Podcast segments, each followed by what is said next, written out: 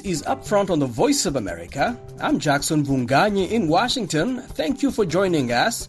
As 2022 came to a close, a summit in the U.S. capital of Washington, D.C. brought together African leaders for a series of high level meetings organized by U.S. President Joseph Biden. The summit was also attended by several young African innovators representing various sectors of the African economy. Many of them agreed that there was a need for a different engagement between the US and the African continent, one that is based on trade and partnerships. If there are any investors that are listening and watching today, if you do not consider Africa as a viable investment, you're not considering yourselves or your future.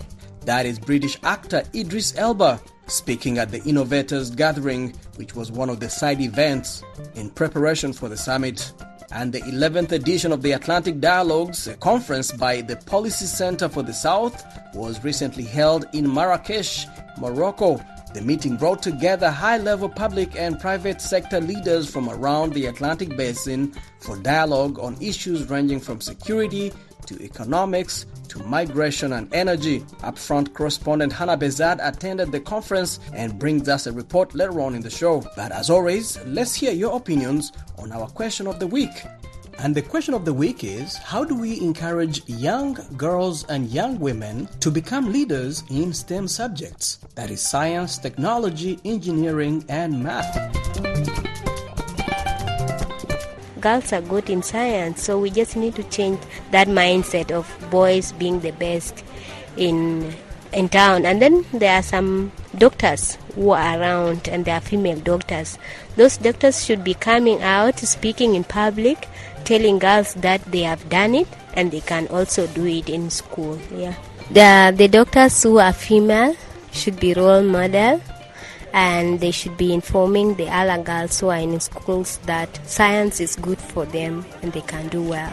Uh, what should be done to, as in done to encourage girls to take science subjects, I think uh, first of all begins at home.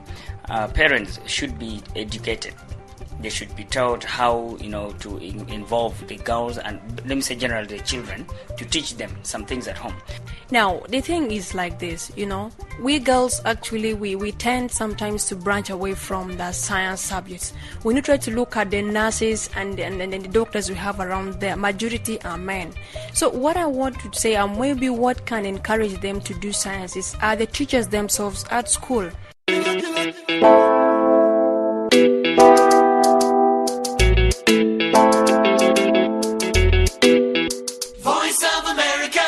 In the lead up to a busy week of meetings bringing together a number of African and American leaders representing public and private sectors, Secretary Blinken hosted a pre summit event with African entrepreneurs, investors, and influencers. He reminded the audience that Africa is the continent with the youngest population, which, if properly tapped, can generate a demographic dividend that will benefit the whole world. Today, more than 60% of Africa's population is under the age of 25. By 2030, two in every five people on this planet will be African. The meeting, dubbed the Innovators Gathering, investing in U.S. Africa cultural and economic ties, was addressed by a number of high profile leaders, including former U.S. President Barack Obama. In a video message, President Obama spoke about the need to invest in Africa's youth. And I hope you use this gathering as an opportunity to build the connections you need to do even more. So, congratulations on everything you've accomplished. And anyone looking for investment opportunities, I encourage you to look to Africa because something special is happening there. British actor Idris Elba, who is of Sierra Leonean and Ghanaian heritage, called for a different type of relationship with Africa, where Western government and companies invest in innovation and partnership instead of just providing foreign aid. If there are any investors that are listening and watching today, if you do not consider Africa as a viable investment, you're not considering yourselves or your future. Hosted in partnership with Google and the Tony Elumelu Foundation, The event also featured pitches by finalists of the first annual Africa Digital Innovation Competition for African Startups, which was organized by the U.S. Chamber of Commerce's U.S. Africa Business Center. One of the runners up for the top prize was Grow Agric, a Kenyan based agriculture technology platform that partners with small and medium scale farms. Grow Agric founder Ore Alemede told the audience that in the last two years of its existence, her platform has helped increase both the farmers' productivity and revenue. Grow Agric is not only farmer first, we also refer to ourselves as an agriculture technology by farmers for farmers because the founding team is made up of farmers. And that is what makes us unique. Our strength is the partnership we have with our farmers. She was selected as a runner-up behind the competition's eventual winner, Imodoye Abiror, whose medical logistics startup provides a platform for delivery of critical medical services by connecting health facilities to suppliers and manufacturers of essential medical supplies. Every single day in Nigeria, 145 pregnant women and 6,000 children with severe anemia die because they could not get a blood transfusion. While essential supplies goes to waste in all rural areas routinely face stockouts and patient suffers.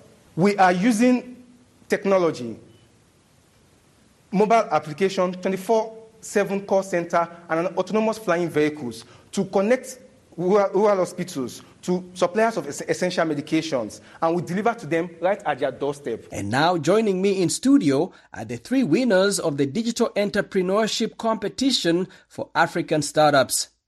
Tunde Oyebamiji is the co-founder of HealthBotics, the winning startup that is based in Nigeria. Is joined by Ore Alemede, co-founder of Grow Agric, based in Kenya. We're also joined by Frank Nana Ade, the co-founder of Shopper, based in Accra, Ghana. Guys, welcome to the studio. Thank you so much for joining me. Now, let me start with you, Tunde, to tell us about the inspiration behind your startup, HealthBotics. What solution are you bringing to the market of medical logistics? Uh, myself and my co-founder, we have a connection with this uh, particular venture. We know what it means to lose someone. We know what it means to lose a relative and someone very close to us. And of course, being doctors, we're both doctors. So being doctors, we understand. I mean, seeing patients every single day in the hospital come in because of these issues. Like a lot of patients are sent in from the rural areas to the hospital where I work, and then before they come in, they come in dead mm. because they didn't have access to these essential supplies like blood, medication, oxygen in those rural communities.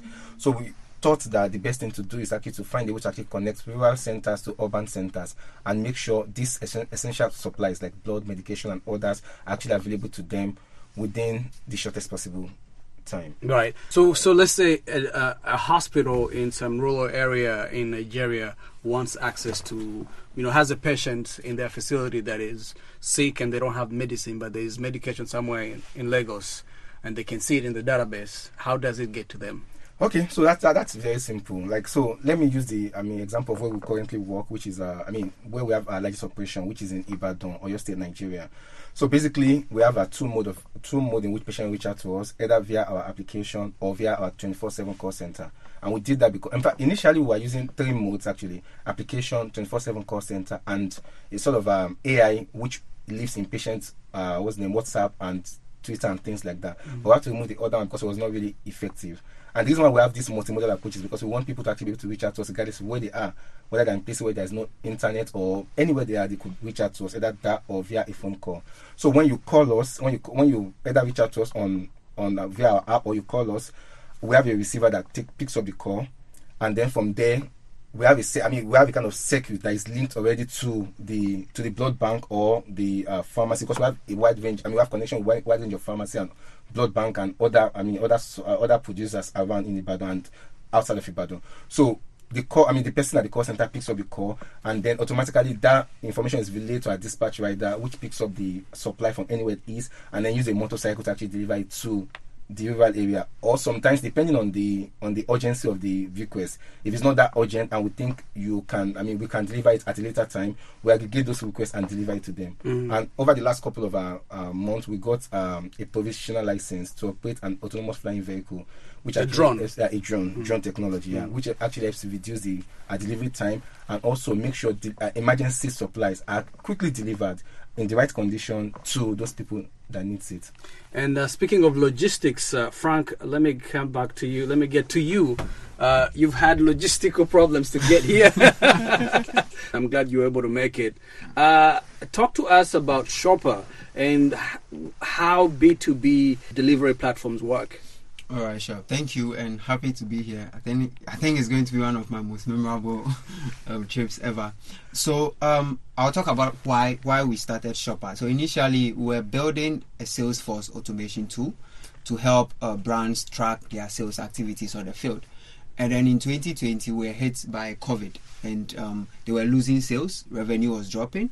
They couldn't afford our technology, right? So, in our quest to understanding why they were losing sales, we realized that there were retailers, on the other hand, who needed access to this inventory or goods from these manufacturers, but they struggled to get them. They need to roam about six hours in the open market looking for this product, right? So we built a platform that one allows these retailers to source inventory directly from the manufacturers or suppliers, and we have it delivered to their shop within four hours. And then, whilst we were doing that, after six months, we realized that they were also facing working capital issues. So they were unable to access um, capital to grow their business. So we Mm. integrated um, a third-party financial service where we give these retailers access to working capital, Like micro loans? Yeah, micro loans Mm. exactly to to actually grow their business. Yeah. So a retailer will go on our platform. So depending on their tech savviness, because most of them are not tech savvy. Right. So we have a mobile app. We also have a call center. We also have a sales agent. We also have WhatsApp text message where they used to place their orders. Once we receive it, we process it through our micro distribution center, and then we have it delivered to them within four hours. So you actually do also logistics in a way too. Yes, The- yes, that's yes. another component of Yeah, it. yes, So yes, lending, logistics, shopping. All right, so let me come to you. All right, thank you so much for joining us again. We saw you uh, on Africa 54 today, uh, talking about Grow Agric, your startup based in Kenya. Uh, talk to us about the importance of agriculture. You know, the continent uh, imports a lot of food, even though we have a lot of land that is unfarmed. Why are we struggling to feed our people? Why is the continent struggling to feed its people? Maybe talk to us about the inspiration of why you you started Grow Agric. Yes, thank you for having me here today. Um, when you first said what's the importance of agriculture, I was going to say, have you eaten today? because if you've eaten today, there you go. Very important. Um, in terms of how Grow Agric was um, founded, uh, myself and my co-founder are very passionate about agriculture. I'm passionate because my family, my parents are actually farmers. Both of my parents, they farm so many different things, livestock, crops. Uh, my co-founder David Unjojo is also a farmer, and um, we've seen firsthand the impact um, of lack of working capital on farmers. We actually spent so much in 2020 spending time with farmers to try and understand if we're going to solve a problem for you, which one should we solve first? And we had originally thought, you know, connect farmers to buyers, but a lot of the farmers said to us, if I have not got money, the issue of me finding buyers Mm. does not exist. And because of the time when we started as well, 2020 was COVID, right? So by the time we're starting Grow Agric, it, the economy was starting to open up to a certain extent, not fully. And we found that many of the farmers we actually started with were farmers who they could not go back to farming because the margins are so low and as a result of covid they had to use their margins their profit and capital to take care of their family so while everyone was happy that oh things are opening back up and i can go on and start my life again they could not so we started with those farmers and it's stories like that to be able to say we actually help someone get back on their feet Mm. and they're still on their feet two years from today Describe to us the relationship. So what, what do you what do they come to you for? What do you give them? So a farmer comes to us through two avenues. One, they either come through a farmer group or an aggregator network, or they come direct. We found that every single farmer introduces an average of four other farmers, so we have a lot of farmers coming direct to us, and they usually require working capital, so they need money to um, farm.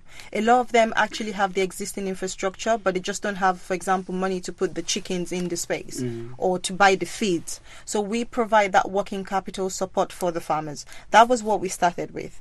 And then we eventually are in a place now where over the last couple of years we've matured. In addition to working capital, we also provide the farmers with insurance to cover unforeseen circumstances. We have a farm management app that helps them make better decision. And now we also now connect them to buyers at the end of the farming cycle. So we work all the way from the beginning to them making profit. selling their, Yes. their goods to, to the farmers. Yes. The last mile is quite important. Um, uh, let, let me come to you, Nana.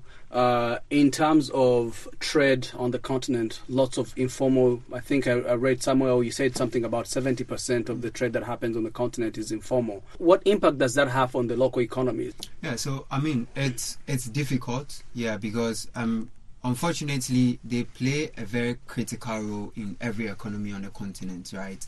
Because again, they also contribute about eighty percent of jobs on the continent, and not in Ghana alone. So they are very very important. But then, most of them are also not tech savvy.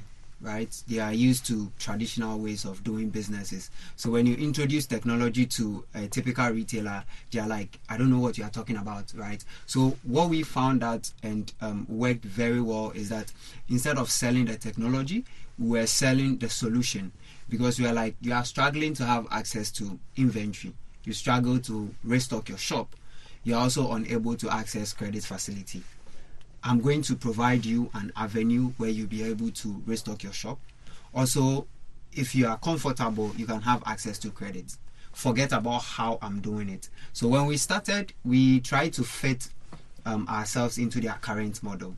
So initially, we're using Excel sheets to be taking their orders, try to connect them to manufacturers, distributors, and then and then gradually we decided to um, move them towards using technology. So we sent out sales agents on the field who were training most of these people, and it's amazing that most of them are getting comfortable using technology. And if you're able to get majority of them to do that, I think it's going to solve a lot of problems. There's another issue where brands manufacturers struggle to have track data. How mm. is their product performing in the market?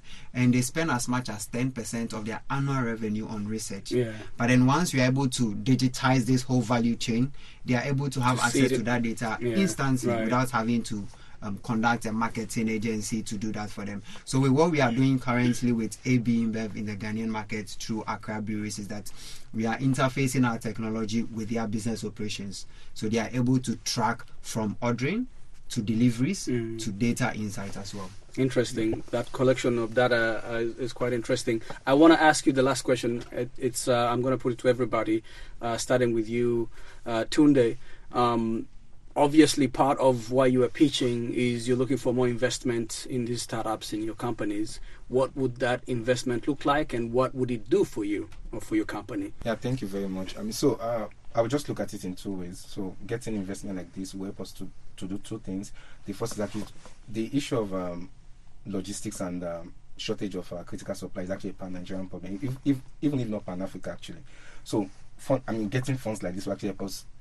More, I mean, try to like uh, scale up and actually be in more states in Nigeria. So, we're looking at being in about 20 states by Q, Q3 of 2024 and also we already get we already got a kind of temporary license for us to run drone technology in Nigeria. So we actually use the money to actually complete our registration and also try to do mass pilot of this autonomous flying vehicle to actually see. I mean, we've already established data to know that it works in Nigeria. So we want to like use the extra money to get them in and also do a kind of mass pilot, second stage and mass pilot to actually see. I mean, the impact of those on, on, on, on delivery and then the time it takes to actually like get those things there. So two things to expand to other other regions in Nigeria and also to actually get um, this technology, this critical technology, which actually help us shorten the time for delivery of these essential supplies. Okay, right now you are working in how many states? Right now, we're working in five states. Right Five now. states. Yeah, okay, you're planning to expand that to, To 20? 20 states, yeah. Okay, that's quite ambitious. Well, I mean, we started just about we started commercially about 18 months ago. So, and we've already moved about 8,000 units of essential medical supplies actually, Mm. and we've already reached out to 109 hospitals. I mean, in those three states. So we actually think we're on the right track to actually Which, which says that you're responding to a critical need. We There was a gap in the yeah, market there that was a really huge gap in the market. Yeah. And then we told ourselves that like what what what I mean this thing would take some people five years to do. We will do it within a couple of years, Mm. say three years max. Get there and then Yeah. deliver those things. Nana, what would investment and scaling mean for you? How would scaling look for you for for your company for Shopper? Yeah, so for us, um, the vision or the main idea of Shopper is to build the um, infrastructure that is powering distribution on the continent. So even when you look at our current business, we have an integrated marketplace where we've integrated logistics, we've integrated financial service, and then we are also trying to work with brands on our platform. So for us, um, funding would mean scaling and creating more jobs because we currently have our logistics app that we've opened to third parties. So any individual that has fleet are able to host their fleet on a shopper platform, and depending on their location, they are able to do fulfillment as well. So further develop the product. Um, I mentioned earlier that we are building a SaaS version of our model where we in, um, interface our technology with the operations of the manufacturers, right? So that is also going to do that. Funding will help us to be able to fully build um, on that technology as well, creating more jobs as well. So in a nutshell, I'll say achieving full digitization.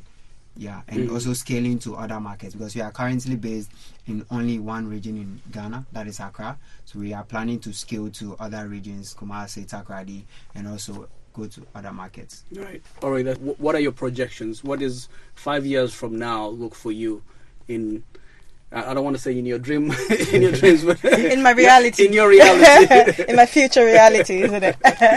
um, so at the moment, we've been able to work with over 2,500 farmers in less than two years. Um, getting access to fund for us just means so many things. But I think the two key one is one, we all know everyone talks about how we need a 70% increase in food production, and companies like ours are filling that gap and we before you know we needed 50 and now we need 60 and now we need 70 so the need keeps increasing as the population grows. And to be able to fill that gap is what funding does for us. The second thing on a personal level for myself and my team our premise is to help farmers to farm better and earn better. And what we do at Grow achieves so much impact, increases our farmers' revenue, you know, it helps them send their kids to school, it increases the quality of life. The, the the better our mind frames are, even as individuals, the better we can do our job. So funding will allow us to be able to empower tens and hundreds of thousands of farmers and by empowering that farmer that trickles down to their children and that trickles down to generation and just to you know like just seeing people starve is such a terrible thing. And just being able to contribute to reducing that through what we do is what funding will do for us. Mm. It feels like a personal mission. yeah it's a it's a personal it's a person personal mission. Of course we would like to scale. We would like to go to more locations and more countries. Mm. that is absolutely important. But the, the the personal impact of what we do is is just it's the greatest of all for us Mhm. Talk to us about that personal connection with. it's sort of the difference between watching a movie on TV and watching it in a cinema and actually going to a theater. Having that personal experience that we do means we're not just talking about something that we've heard of, we're something talking about something that impacts us. Without farming and my parents being able to get the support that they did, I wouldn't have gone to the school I went, I wouldn't have had the life I have, I, I wouldn't be where I am today. So it's just saying I'm one person and I've got two siblings and the impact on the two siblings and the impact on the other people I've been able to impact. Mm. It's that trickle down effect that, you know, it, it drives us. And what we do is quite difficult. We talk about it as well. We always make it sound, you know, like, oh, we've been impacting this. But there are times when we have to go back to us. The thing we have that to go really back inspires in. you. Yeah, what is it and, that and is- that is what yeah. drives us and Yeah. that is what fuels us, particularly like in the middle of the night. Like coffee helps, but nothing helps beyond your your own Mm. Your personal, inspiration, your personal story. Yeah. I love it. I love it. That was Ore Alemede. She's the co-founder of Grow Agric. She was joined by Tunde Oyebamiji, co-founder of HealthBotics, and Nana Ade, Frank Nana Ade. She's the co-founder of Shopper. The three young African innovators were in Washington, D.C. after their pitches won the Digital Entrepreneurship Competition for African Startups. This is Up Front on the Voice of America. I'm Jackson Mvunganyi. And let's go to North Africa in Morocco, where the 11th edition of the Atlantic Dialogues, a conference by the Policy Center for the New South, was recently held in the city of Marrakesh. The meeting brought together around 350 high level public and private sector leaders from around the Atlantic basin to discuss issues affecting the region. Those issues ranged from security, economics, migration, to energy. And upfront correspondent Hannah Bezad attended the conference and brings us this report. The general feeling of the participants was indeed that while the nations of the world, and particularly from the global south, were barely out of the most painful and costly phase of the COVID 19 pandemic and we're still trying to deal with its consequences and begin the recovery phase. They were then forced also to confront the consequences of a war for which they were not even responsible, but that has now severe impact in terms of surging energy and food prices, high inflation rates, and increasing public debt. In this context, many leaders pointed at the appalling trajectories various systems of consumption and production are on, leaving the vast majority excluded from wealth. Younger leaders expressed more concerns regarding climate change and the consequences on food security, among others. Concerns and solutions too. Tech entrepreneur Hamza Rkha, co-founder of Sowit, a startup providing data and intelligence to large agriculture organizations helping farmers to sustainably earn more, shares his experience with us. I do believe this edition is very special uh, because uh, the world seems a bit in turmoil with all what's happening, but at the same time, there are so many opportunities we have today in the South and especially in the African continent uh, when it comes to ensuring food security, uh, when it comes to building emerging economies when it comes to educating the youth. And I'm very happy that uh, this edition not only uh, was much more diverse than the other one, in the sense that it not only invited policymakers but also entrepreneurs, for example, or more and more uh, players for, from the civil society. And at the same time, that this edition is also an edition that we do not only talk about the war, about the inflation, I mean, about pessimism and, and, and, and things that are a bit you know, hard to admit, but we also talk about all the opportunities that are behind a new global order.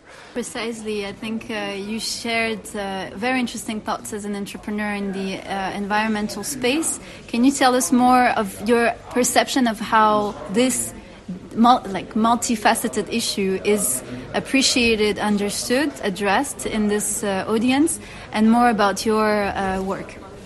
Yes, uh, I, I, do believe that at a policy making level, there is some misperception about what entrepreneurs are.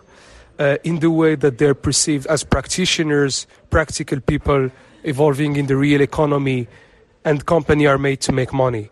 But in a certain way, entrepreneurs is also people that think that build a vision around philosophical concepts and around things they want to achieve in a world that is fastly evolving, uh, over which certain principles and values are being hardly challenged. For me, my feeling is as an entrepreneur, I could not only share my vision of a technology that is not anymore against nature in the way that it looks forward uh, to domesticating it in order to get the most of it for human welfare but also technology that is more and more in observing, understanding, measuring, respecting nature on a daily basis in order to make it work the best way possible. And that's it for this episode of Upfront on the Voice of America. Many thanks to all of you, our listeners, our guests, and correspondents from around the continent. For more current news and analysis, visit our website at voaafrica.com. Also connect with us on all social media platforms. We are on Facebook and Instagram at VOA Upfront. Until next time, I'm Jackson Mvunganyi in Washington, wishing you a great week ahead, Africa.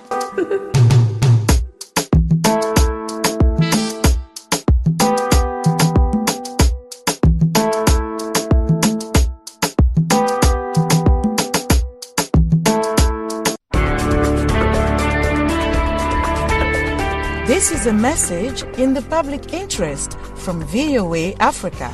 The World Health Organization and Africa Center for Disease Control say we all can help fight the global pandemic by frequently washing our hands with soap and water or using hand sanitizers. For more information on protecting yourself and others, check with reliable sources such as the WHO and Africa Center for Disease Control And remember to listen to VOA for the latest on COVID 19. That was a message in the public interest from VOA Africa.